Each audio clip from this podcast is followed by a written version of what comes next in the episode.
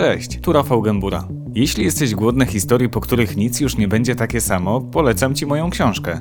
Zajrzyj na oczy.altenberg.pl i zamów swój egzemplarz. Tymczasem zapraszam na wywiad. W latach 70. nawiązał Pan współpracę z, ze służbami specjalnymi PRL-u. Co więcej, Pan uczestniczył w operacjach, które dzisiaj uchodzą za jedną z największych tajemnic e, służb specjalnych Polskiej Republiki Ludowej. Czym Pan się zajmował?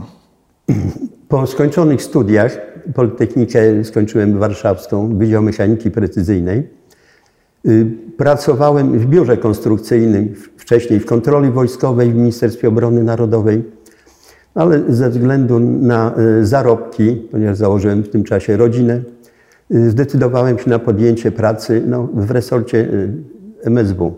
Średnio na początek to była podwyżka około 1000 zł w porównaniu z pracą w przemyśle. I czym Pan się tam na miejscu zajmował? Na czym polegały te operacje? Y, po y, rozpoczęciu pracy najpierw moja komórka macierzysta wysłała mnie na półroczne szkolenie do Departamentu Techniki, gdzie był specjalny wydział, który się zajmował otwieraniem zamków i obsługą wszystkich takich operacji w kraju na zlecenie innych jednostek, powiedzmy tam, innych departamentów yy, wojska, żandarmerii, WSW. I po skończonym półrocznym szkoleniu wróciłem do swojej samodzielnej sekcji techniki, która później była przemianowana na yy, Wydział 9 Departamentu II. I nastąpił etap tak zwanej trzyletniej służby y, przygotowawczej. Dostałem dwóch opiekunów, starszych kolegów, którzy mieli już niedługo odejść na emeryturę i oni przyglądali się, czy y, moje predyspozycje y, psychiczne i fizyczne będą wystarczające, żeby w przyszłości wykonywać taką pracę, to znaczy penetrację placówek dyplomatycznych. Mm. Czy na tamten czas Pan wiedział, czym Pan będzie się zajmował, Nie. jakie będą zadania? Nie. Podczas pierwszej rozmowy y, y, w Departamencie drugim mój kadrowiec, który przyprowadził mnie do ówczesnego y, dyrektora Departamentu generała Władysława Pożogi, powiedział mi, będziecie pracować w dyplomacji. I na tym rozmowa się skończyła. Hmm. Okazało się, że dyplomacja to było, były penetracje w placówkach dyplomatycznych. W jaki sposób otwiera się zamki? Jak tego można się nauczyć? Y, w tej chwili w internecie można znaleźć tysiące filmów drobiazgowo pokazujących, y, jak można otwierać wszystkie prawie kasy, zamki elektroniczne, szyfrowe, mechaniczne, jak również y, zamki kluczowe.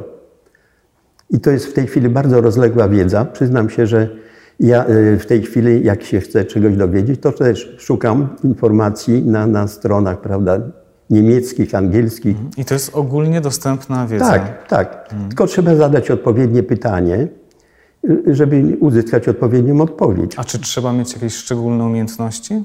Do otwierania zamku? Na przykład? No raczej tak. No, yy, trzeba mieć, no być zdolnym manualnie, bo jeżeli ktoś ma tak zwane przysłowiowe dwie ręce, jest antytalent, powiedzmy taki techniczny, no to, to może to osiągnąć, ale wielkim trudem. I nie zawsze będą zadowalające efekty. Jak Pan wspomniał, e, te, te główne operacje polegały na e, dostawaniu się, zdobywaniu placówek dyplomatycznych.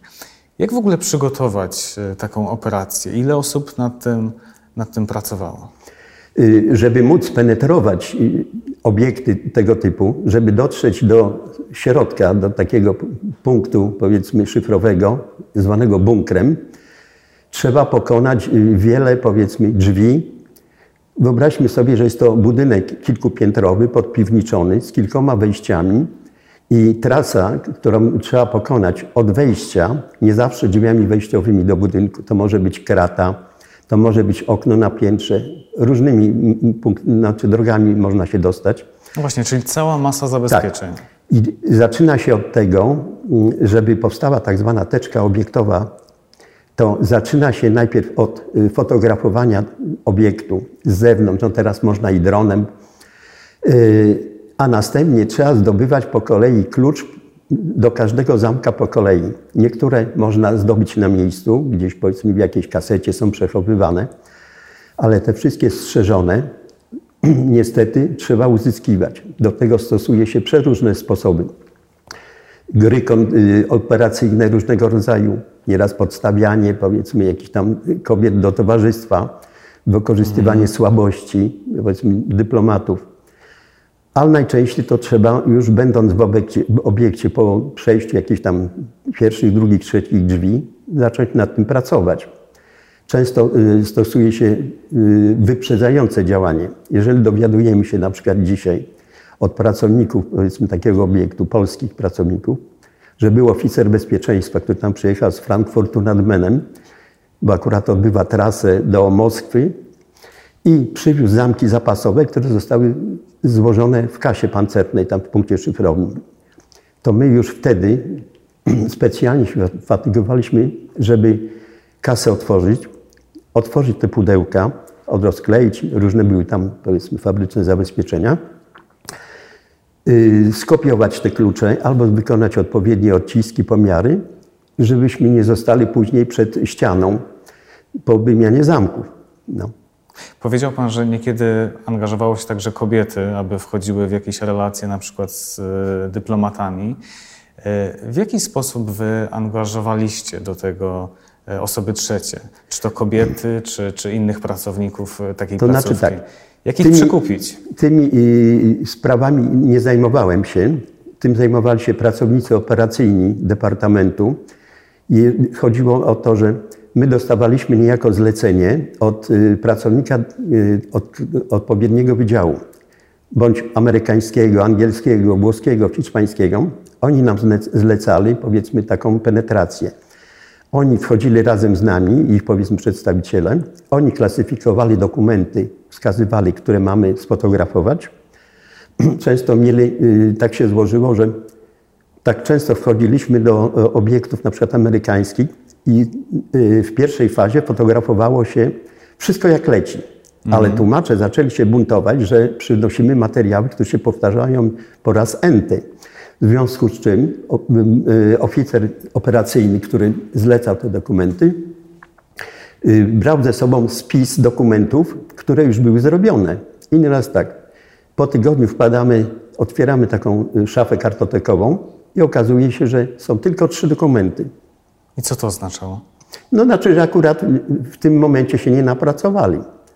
Ale zdarzało się na przykład tak, że otwieramy kasę, a w tej kasie jest przygotowany worek z pocztą dyplomatyczną, już zaplombowany i rano na przykład kurier po przyjściu do pracy przypinali mu tam kajdankiem taki, y, taką pocztę do ręki odwozili go do, na lotnisko i leciał tam do, do Waszyngtonu z tymi materiałami. I dla nas to była gratka, bo po otworzeniu takiego worka, sfotografowaniu tego wszystkiego, zaplombowaniu z powrotem, tak żeby nie zostawić śladu, y, worek leciał i tam odpowiednie służby kontrolowały to i jakoś nie mogły na to wpaść, że ktoś już przed nimi to otwierał. Mhm. No dobrze, ale mówi Pan, że pokonywaliście różne zabezpieczenia, zamki, zdobywając na przykład klucze w różne, na różne sposoby. E, no ale na końcu tej układanki były sejfy, które miały poważne zabezpieczenia. E, w jaki sposób dostawaliście się do środka? No więc stosowaliśmy przede wszystkim radiografię. Yy, używaliśmy izotopów promieniotwórczych, dzięki którym mogliśmy wykonać, tak jak się robi yy, zdjęcie klatki piersiowej, tak samo przedstawiając kliszę przed zamkiem, izotop za no, y, za kasą, z tym, że trzeba było to y, w osi zamka na przykład szyfrowego ustawić, żeby uzyskać dobry, y, kontrastowy, wyraźny, ostry obraz. Mhm. Czyli prześwietlaliście zamek, zamek po prostu tego tak. sejfu. Z tym, że w kasie zdarzały się jeszcze w dawnych czasach to maszyny do pisania i inne urządzenia.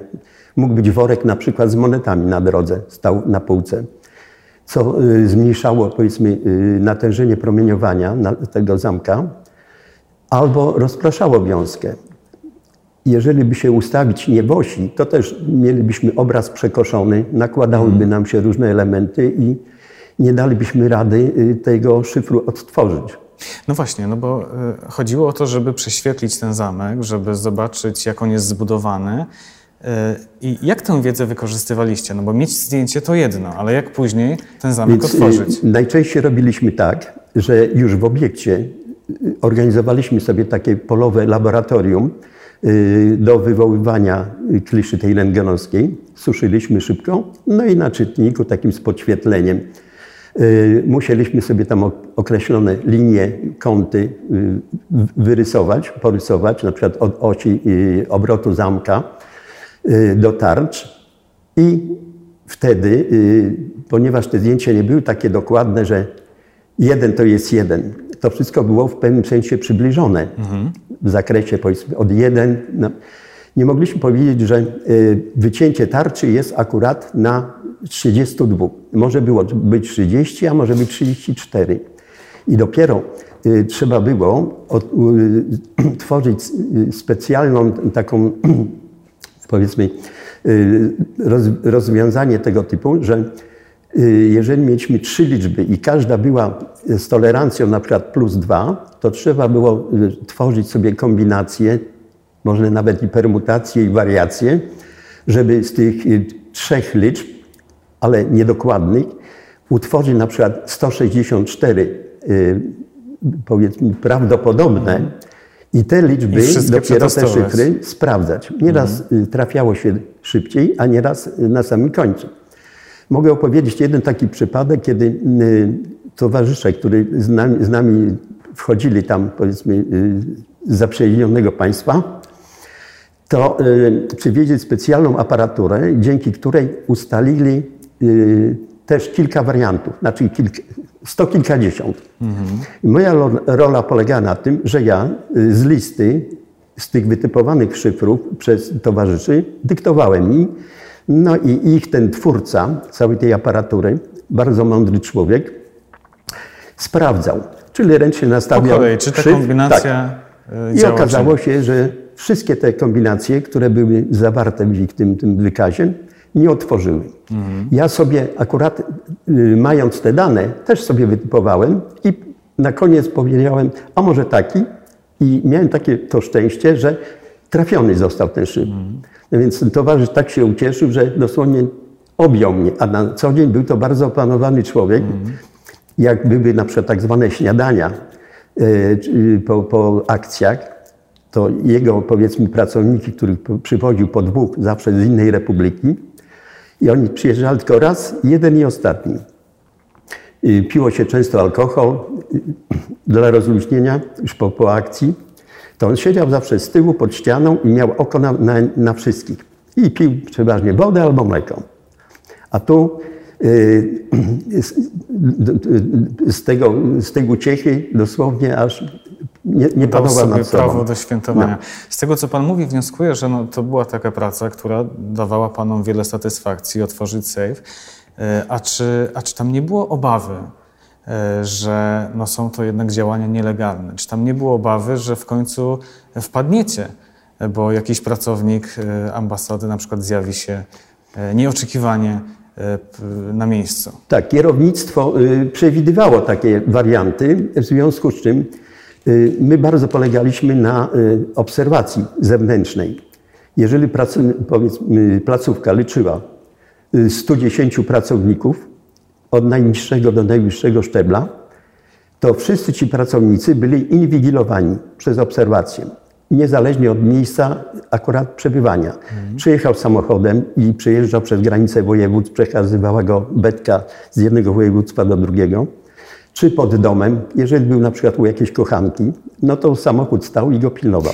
Czyli, czyli było zawsze wiadomo, gdzie znajduje się każdy Tak. z pracowników. Wyobrażam sobie teraz, jak skomplikowana była to operacja, jeśli taka placówka y, miała na przykład stu, kilkudziesięciu Tak, no. pracowników. Y, Najwięcej to było pracowników obserwacji, ale zdarzały się takie historie, że właśnie był u kochanki na Racławickiej i pilnowano go od strony powiedzmy wejścia, ale można było wyjść tyłem z tego budynku, przejść przez ogród, otworzyć furtkę i tam wsiąść do zamówionej taksówki i odjechać. I obserwacja by go pilnowała całą noc, a by przyjechał sobie do placówki. No, więc były jeszcze dalsze zabezpieczenia. Po wejściu do obiektu na zamek zakładaliśmy specjalną blokadę, taką przykręcaną, że gdyby włożył klucz, to nie mógłby otworzyć, ten rygiel był, mu nie, nie przesunął się. Oprócz tego była grupa interwencyjna, zmotoryzowana. Gdyby się pokazał, powiedzmy, na tej ulicy, to y, wychodziło na przykład jakiś tam patrol go zatrzymywał do kontroli, albo dwóch chlapanych wódką, powiedzmy, jakichś tam funkcjonariuszy po cywilnemu, dawało się w jakąś szarpaninę. No i wszystkich załadowano wtedy do Nyski wieziono na komisariat. Tych dwóch po drodze gdzieś tam na podwórku uciekało, a ambasador czy jakiś konsul czekał y, na przesłuchanie, aż przyjedzie tłumacz przysięgły, mimo że sam biegle mówił po polsku, no ale niestety wymagany był tłumacz. No tak, a wy zyskiwaliście A oczywiście mieliśmy czas, czas, żeby się stamtąd ulotnić. Czy mimo tych zabezpieczeń, które wydają się no, dosyć rozbudowane, imponujące, czy, czy panowie, kiedy znajdowali się wewnątrz takiej placówki, no, nie mieli panowie jednak obaw, że zaliczy się jakąś wielką wpadkę? Na ogół nie, ale w jednym z obiektów, y, gdzie był wartownik, no, w śródmieściu Warszawy, było tak, że wchodziliśmy y, furtką taką w bramie i zaraz po prawej stronie mieliśmy drzwi do y, części, powiedzmy, ambasady. I tam wykonywaliśmy dość złożone czynności. Trzeba było na przykład w jednym pomieszczeniu na y, statywie umieścić taki izotop. Wtedy jeszcze nie było laseru, więc trzeba było zrobić sobie taki kolimator, y, włożyć latarkę i promień światła skierować na ścianę prostopadle w dwóch płaszczyznach w odległości takiej od y, futryny drzwi, żeby z drugiej strony, od tej samej futryny, odmierzając odległość na danej wysokości, y, znajdował się zamek szyfrowy, który musieliśmy prześwietlić. I chodziło o to, żeby nie widząc zamka z drugiego pomieszczenia przesyłać wiązkę, tak żeby ona idealnie trafiła połosiowo na kliszę tam. I teraz tak, na trzecim piętrze y, bardzo często siedział przy lampce y, strażnik, który czytał książkę sobie. Obserwacja leżała na dachu i cały czas go widziała. Gdyby y, on ruszył się i zaczął zbiegać po schodach, to my musielibyśmy się szybko zwinąć. Ale teraz tak, jest rozłożona duża ilość tej aparatury i nie można to tak w ułamku sekundy.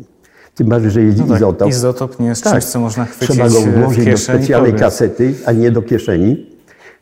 I nie mieliśmy żadnej ochrony. A ci strażnicy byli przeważnie albo zapaśnikami, albo jakieś sporty walki, uzbrojeni.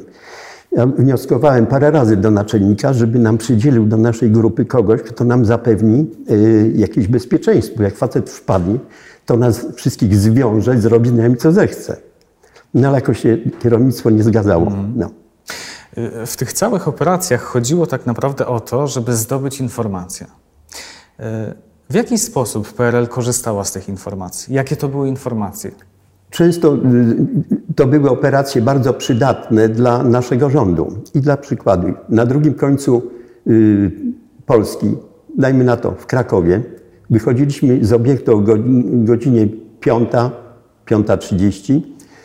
Y, Wywoływanie szybkie y, filmu w, kom, w komendzie, wysuszenie, sprawdzenie, czy wszystko dobrze wyszło i pierwszym samolotem albo takim wozem z kolumny wozów szybkich przybywało to, przywożony był film do Warszawy.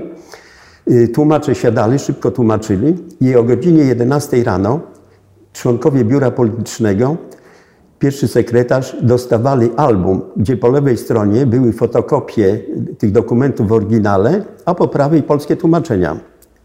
W ciągu kilku godzin.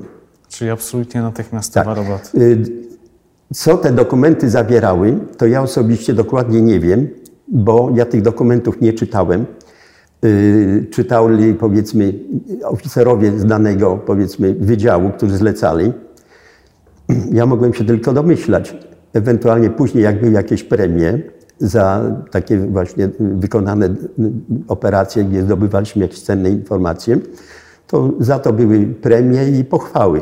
Czyli wtedy mógł Pan wyciągnąć Tak. ewentualnie Tak, wniosek, że udało się Albo wyprzedzenie było tak, a to y, miała być wizyta Kola, a to y, Gierek udawał się z wizytą na przykład do y, Stanów Zjednoczonych i w tej poczcie dyplomatycznej były, były opracowania tak zwane tygodniowe, y, powiedzmy ambasady, y, sytuacji polityczno-gospodarczej, opierali się na powiedzmy y, informacjach ogólnie dostępnych, ale od Solidarności, od kleru i od swojej siatki wywiadowczej, powiedzmy na terenie Polski. I to wszystko było tak lekko, powiedzmy, syntetyzowane i wysyłane później tam do Waszyngtonu. A tam odpowiednia komórka rano podczas briefingu prezydentowi meldowała, jaka jest sytuacja na przykład tam w Europie Wschodniej, Zachodniej. Także często były to dokumenty wagi państwowej, ewentualnie przydatne w celach powiedzmy jakichś tam handlowych, umów handlowych. No, na pewno były to cenne informacje. Do jakich placówek najłatwiej, a do jakich najtrudniej było się Wam dostać? Najtrudniej było dostać się do placówek NATO, były najbardziej strzeżone. Jeśli chodzi o państwa, powiedzmy, trzeciego świata, to o dziwo mieli bardzo dobre kasy, zwłaszcza te, które były koloniami brytyjskimi w przeszłości. Tam y, i kasę było ciężko otworzyć. Kasę, czyli ten kasę safe, koncertną. Tak? Mhm. tak. To przeważnie były albo angielskie kasy, albo jakieś inne. Y, natomiast stały w pomieszczeniu, do którego można było łatwo się dostać. Były takie, powiedzmy, sejfy, do których klucze istniały już od 20-30 lat i tych zamków nie zmieniano. Można przyjść, było y, w razie czego tylko ustalić szyfr, klucz pasował, się otwierało i robiło co chciało. No któregoś razu na przykład y, zwrócili się do nas towarzysze z prośbą, żeby udać się do jednego z państw, do którego oni, oni u siebie w Moskwie nie mogli wejść, bo tam była y, ochrona żywa, żeby otworzyć kasę, sfotografować księgę szyfrów i im przekazać. No i okazało się, że on, przez cały rok potem mogli podsłuchiwać y, wszystkie depesze przychodzące i wychodzące z placówek danego państwa. Mhm. A jaka placówka w Polsce e, była dla Panów no, największym wyzwaniem? Y, takim sztandarowym y, placówką to był Poznań, placówka amerykańska, konsulat. Mhm. Żeby y, ustalić szyf na, w drzwiach takich pancernych prowadzących do bunkra, ponieważ nie mogliśmy tuż za drzwiami umieścić izotopu, a z kolei, bo obiekt był zamknięty, bunkier, można go było obejść dookoła, bo bunkier to jest klatka w klatce. Można ją dookoła obejść, pod spodem obejrzeć, nad. I gdybyśmy umieścili izotop daleko z tyłu, tam za bunkrem, to odległość zmniejszyłaby natężenie promieniowania i zabrakłoby nam czasu na uzyskanie wyraźnego zdjęcia. Czyli izotop, byśmy mieli izotop byłby za słaby. W związku z czym trzeba było y, wywiercić otwór, oczywiście, który potem się kamuflowało, i przez ten otwór wsunąć pręt z takim izotopem do środka, do, do bunkra, i żeby z drugiej strony drzwi za zamkiem go umieścić, a kliszę z przodu. I wtedy dopiero można było uzyskać y, dokładny obraz zamka, gdzie pokazane były tarcze, wycięcia w tarczach. Nie wiadomo było tylko, która tarcza jest która.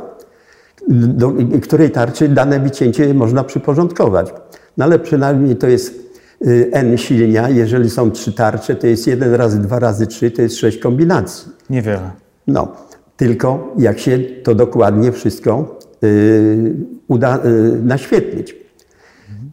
Jak jest, Im dalej się oddalamy źródłem od zamka, promienie stają się, wiązka bardziej równoległa i obraz ma wtedy przełożenie jeden do jednego. Wielkość tarczy w zamku z wielkością y, obrazu na kliszy. A jak jest blisko, tuż za drzwiami, to mamy promieniowanie takie punktowe i obraz jest na kliszy większy niż rzeczywiście tarcza w zamku jest. A czy były placówki, do których jednak nie udało się panom dostać? Czy znaczy, nie było mocnych? Nie, nie, dostawaliśmy się do placówek, gdzie była y, żywa ochrona, kowboje tak zwani albo były tak dobrze strzeżone e, niektóre e, pomieszczenia w placówce. Na przykład podchodziliśmy do, w jednej placówce do drzwi, tam byliśmy na korytarzu, przykładaliśmy ucho, a tam trzy zegary takie Teodora Kromera yy, pracowały i słychać było tylko cyk, cyk, cyk, cyk. I, i Wydział Techniczny danego kraju sam sobie, wykorzystując zamki, takie handlowe, najwyższej klasy, y, złożył, y, zrobił sobie takie zabezpieczenie, używając tam różnych dźwigni, stosując liczniki wielocyfrowe, które tam nierozbieralne, nieprzestawialne, nocy by zabrakło. Mhm. I tam nie można było wejść, bo zdradzilibyśmy swoją obecność. Wspomniał Pan wcześniej, że Panowie posługiwali się izotopami. E, no, to było szczególnie niebezpieczne zajęcie. E, wielu Pana kolegów zapłaciło za to wysoką cenę. Mm, czy, czy, czy panowie nie mieli w tamtym czasie obawy o to, że. Mieliśmy, zdawaliśmy sobie dokładnie sprawę, że się narażamy. Mhm. No ale y, kierownictwo od nas tego wymagało. Sami też się poczuwaliśmy, żeby takie zabezpieczenia pokonywać, ponieważ to była wtedy jedyna rozsądna metoda to ją stosowaliśmy. Staraliśmy się y, wymieniać w ramach zespołu y, pracowników, żeby nie jeden codziennie jeździł i narażał. Kto dostał większą dawkę, no to na jakiś czas był izolowany. Ale było raz tak, że w jednym roku moi starsi koledzy rozchorowali się i dwóch ubyło. Ja miałem ponad 300 nocy obiektowych. 300 nocy poza domem spędziłem w obiektach. Czyli 300 nocy spędził Pan w znaczy, różnych placówkach, tak? Tak, nie znaczy, że w każdą noc y, używałem promieniowania. Nieraz mhm. było tak, że przychodziliśmy, szyfr nie był zmieniony i nie musieliśmy y, aparatury używać. Wszystko zależało y, od, powiedzmy, szczęścia. No mhm. Kiedy to wszystko się skończyło? Kiedy te operacje się zakończyły? Czy to był 89 rok, czy być może wcześniej, a może Tego później? Tego dokładnie nie wiem, bo ja y, wcześniej, przed 89 roku, rokiem, y, opuściłem wydział. Tak się złożyło, że zmuszony byłem z przyczyn y, służbowych. Moja siostra wyjechała do Szwecji, zawarła związek małżeński i musiałem zgłosić Ze Szwedem, przełożonym, tak, tak hmm. że jest taka sytuacja. No i, I, to było przeszkodą, żeby Pan tak, mógł kontynuować pracę? To się pracę, nazywało tak? z paragrafu siódmego dla dobra służby. Hmm. W tym czasie na przykład syn Gierka przebywał za granicą i im to nie przeszkadzało. No a w służbach to już takie były przepisy. Czyli właściwie no, te osobiste sprawy y, przekreśliły Pana e, dalszą karierę. Czy Pan po czasie żałował, czy jednak cieszył się, że tak to się skończyło? Pierwszy tydzień nie spałem. Miałem tam, byłem już zaliczony do rezerwy kadry kierowniczej. Y, miałem wszystkie warunki, żeby awansować. Studia, y, języki obce, y, odpowiednie wykształcenie, doświadczenie i nagle z dnia na dzień musiałem się z pracą rozstać. No to było przykre. A z perspektywy kolejnych lat? No później Czy dzisiaj tak się... pan żałuje tego finału? Nie, no teraz nie. Koledzy, którzy po weryfikacji pracowali, to okazało się, że dojechali do jakichś tam wyższych pensji, to i tak im to wszystko zabrali. Ma Pan na myśli y, ustawę e, dezubekizacyjną tak. tak. z 2017 roku. Y, no właśnie, to ustawa, na mocy której y, no, dosyć radykalnie obcięto emerytury osobom, które współpracowały z, ze służbami specjalnymi. To Pana także objęło te, te obniżki? No tak, no ja byłem funkcjonariuszem Służby Bezpieczeństwa. Jak Pan to przyjął? Jak Pan to przeżył? No, jest to tak zwana odpowiedzialność zbiorowa i wiele by można było na ten temat mówić. No, ja pracowałem w komórce takiej, która zajmowała się takimi właśnie sprawami, jak określiłem i nikomu krzywdy żadnej nie wyrządzałem. Ale na przykład mieliśmy w wydziale kolegę, który był sierotą i z domu dziecka y, Dawniej były takie y, historie jak syn pułku, córka pułku, mhm. że y, sierotom opiekowała się na przykład jednostka wojskowa, dbała o edukację, załatwiała mieszkanie po osiągnięciu pełnoletności, a nawet pracę. I ten nasz kolega trafił do szkoły kadetów jako sierota. Skończył szkołę kadetów i został skierowany do resortu spraw wewnętrznych. I on pracował przy imadle, piłował klucze. On nawet nie chodził do obiektów. Mhm. wy- wykonywał powiedzmy taką mieszkaniówkę, jak trzeba było gdzieś tam jakieś klucze, coś otworzyć. Pracował od pierwszego do ostatniego dnia emerytury i to było jedyne jego źródło utrzymania, ta emerytura. Kiedy przeszedł na emeryturę, y, ciężko chory, zabrano mu, te, te, powiedzmy, obniżono mu emeryturę, praktycznie został y, bez środków do życia. Nie, nie był w stanie nawet, żeby pójść gdzieś tam pracować jakiś parkingowy, czy po prostu zdrowie mu na to nie pozwalało. I to dla takich ludzi to jest krzywda. No tak, to jest ta odpowiedzialność zbiorowa, o której No, Pan oczywiście. mówi. A jak Pan sobie ułożył życie po tym 89 roku w zupełnie nowej No, rzeczywistości? y, Czym w Pan moim przypadku zajmował? była sprawa prosta, ponieważ zdobyłem doświadczenie w otwieraniu zamków kas, to kontynuuję to dalej, na własny rachunek. Czyli pracował Pan Pracuję. jako ślusarz, tak? Tak, W ten sposób. Okej. Czy Pana bliscy, czy Pana rodzina, y, czy oni wiedzieli, czym Pan Nie. się zajmował? Czy to była jedna wielka tajemnica? To była jedna wielka tajemnica. Dla przykładu, kiedy mój sąsiad z piętra zgubił klucze, nie mógł wejść do domu, mógłby mu taki za- zamek jalowski otworzyć byle czym. Ale żeby się nie zdradzać, to powiedziałem, żeby sąsiad poszedł do administracji, pożyczył od nich linę i z piątego piętra opuściłem się do niego tam na trzecie piętro, żeby od środka te drzwi otworzyć. Czyli pomógł mu Pan, ale w zupełnie Tak. inny sposób.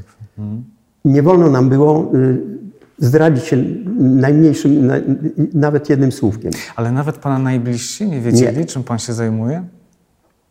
No ale na pewno były, były dni, kiedy słyszał Pan pytanie, no ale czym Ty się tam zajmujesz? Jak Pan, jak pan odpowiadał wtedy? Nie, nie pytano mnie. Nie pytano. Nie. Y,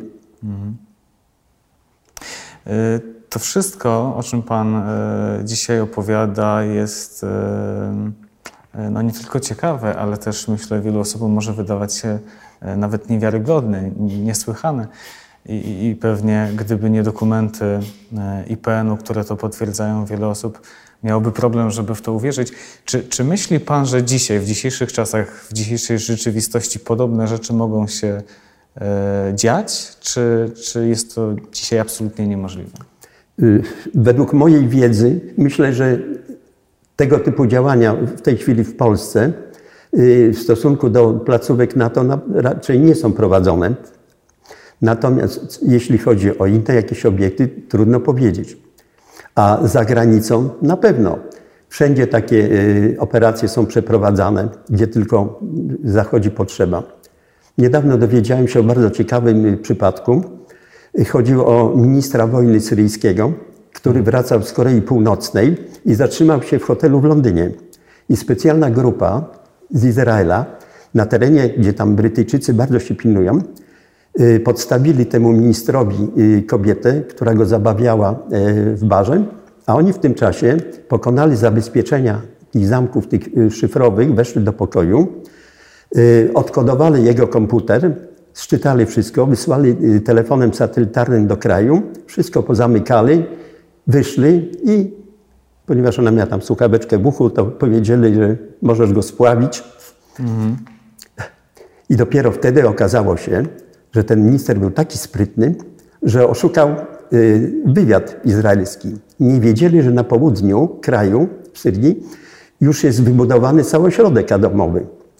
Mimo, że przelatywały helikoptery zwiadowcze i inne, nie odkryli tego.